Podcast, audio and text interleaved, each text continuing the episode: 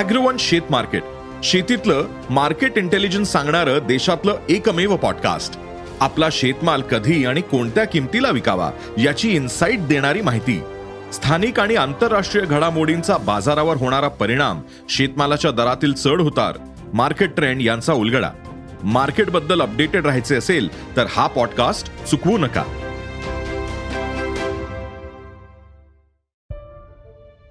नमस्कार. मी श्रेयस. आणि आपण ऐकत आहात सरकार नामाचं विशेष पॉडकास्ट राजकारण. ती एकोणीसशे सत्याहत्तर अठ्याहत्तर मधील आणीबाणीनंतरची लोकसभा निवडणूक. जनता पक्षाकडून अठ्ठेचाळीस पैकी सत्तेचाळीस मतदारसंघातील उमेदवार निश्चित झाले. पण काँग्रेसचा बालेकिल्ला असलेल्या बारामती लोकसभा मतदारसंघात उमेदवार मिळेना. अखेर एस एन जोशींनी चळवळीतून आलेल्या लालांना म्हणजेच संभाजीराव काकडेंना अनपेक्षितपणे गळ घातली. समोर काँग्रेसचे दिग्गज व सुसंस्कृत नेते बॅरिस्टर विठ्ठलराव गाडगीळ होते. पुण्याची जिल्हा परिषद नगरपालिका काँग्रेसच्या ताब्यात. शिवाय खुद्द यशवंतराव चव्हाण यांनी प्रचार सभा घेतली. परंतु आणीबाणीसाठी तुरुंगात गेलेल्या लालांची हवा काँग्रेसला बाधली आणि निंबूच्या लालांनी थेट दिल्ली गाठली. माजी खासदार व समाजवादी नेते संभाजीराव काकडे हे निंबूत तालुका बारामती येथील सहकार महर्षी कैलासवासी मुगुटराव काकडे व सोमेश्वर कारखान्याचे अध्यक्ष कैलासवासी बाबलाल काकडे. बाबूलाल काकडे राज्य पणन महामंडळाचे उपाध्यक्ष श्यामकाका काकडे यांचे ते बंधू होते. ज्येष्ठ बंधूंच्या ग्रामीण राजकारणात लालांनी रस न घेता वरिष्ठ पातळीवर काम केलं. सुरुवातीला त्यांनी पुणे जिल्हा सहकारी औद्योगिक सोसायटीचे महाव्यवस्थापक म्हणून पुणे शहरात काम केलं. त्यावेळी पानशेत वरसगाव कुकडी धरणग्रस्तांसाठीचे आंदोलन अथवा दुर्गम भागातील वाहतूक सुविधांसाठीचं आंदोलन केलं. ते पाहून तत्कालीन नेते मालोजी राजे निंबाळकर यांनी काँग्रेसमधून फुटलेल्या संघटन काँग्रेसचे त्यांना जिल्हाध्यक्ष केलं. लालांनी या पक्षाचे अधिवेशन शनिवारवाड्यासमोर मोरारजीभाई देसाई यांच्या उपस्थितीत घेऊन संघटन कौशल्य दाखवून दिलं. पुढे जयप्रकाश नारायण राम मनोहर लोहिया एस एम जोशी ना ग गोरे यांच्यासोबत देशातील समाजवादी चळवळीत वाढले.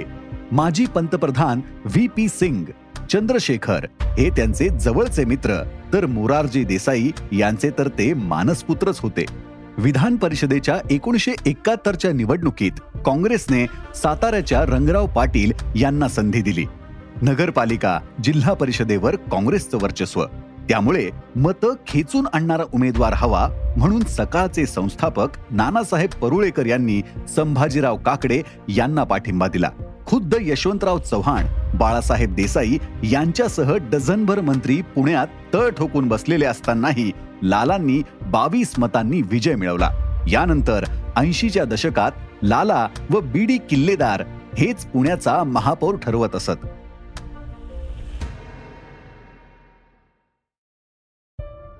मोरारजी देसाई जयप्रकाश नारायण यांच्या मार्गदर्शनाखाली लाला जनता पक्षात सामील झाले.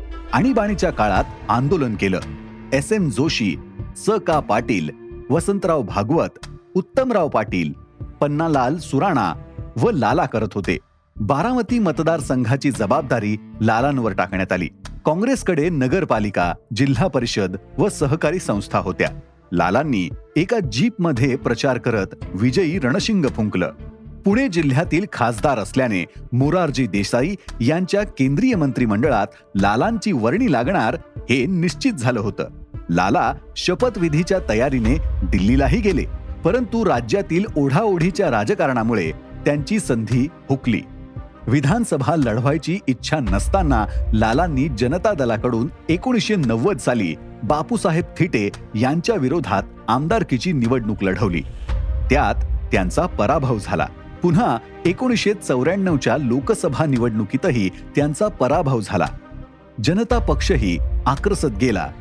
त्याची शकल झाली आणि हिंदुत्ववादी राजकारणाने महाराष्ट्र ढवळून काढला. त्यामुळे लालांनी निवडणुका न लढवण्याचा निर्णय घेतला. मात्र जनता दलाने त्यांना राज्यसभेवर पाठवायचं ठरवलं परंतु ऐन मतदानावेळी कम्युनिस्ट पार्टीचा उमेदवार रेल्वेस अडथळा आल्याने वेळेत पोहोचू शकला नाही आणि अर्ध्या मतांनी लालांचा पराभव झाला. यानंतर लालांनी दूध कांदा यासाठी आंदोलन केलं. विशेषतः एनरॉन विरोधी आंदोलनात ते जास्त सक्रिय होते. आदिवासींसाठी हिरडा सहकारी संस्थेची स्थापना त्यांनी केली. रावसाहेब दादा पवार यांना घोडगंगा साखर कारखाना उभारणीत मोलाचं सहाय्य केलं. मुंबई बॉम्बस्फोट बाबरी मशीद विध्वंस या प्रकारांनी ते व्यथित व्हायचे. सोमेश्वर कारखाना बारामती तालुका यातील राजकारणात मात्र त्यांनी फारसा रस घेतला नाही. तालुक्यातील बावीस जिराईत गावांबाबत मात्र पोट तिडकीने ते बोलत असत. राज्याच्या राजकारणातील गोपीनाथ मुंडे किसनराव बाणखेलेंपासून ते विजय शिवतारे यांच्यापर्यंत नव्या पिढीचे ते सल्लागार होते. लाला अर्बन बँक त्यांच्या नावाने सुरू करण्यात आली आहे. खुद्द यशवंतराव चव्हाण यांनी निरोप देऊनही त्यांनी काँग्रेसमध्ये जाणं टाळलं. समाजवादी विचारांशी त्यांनी अखेरपर्यंत निष्ठा जपली.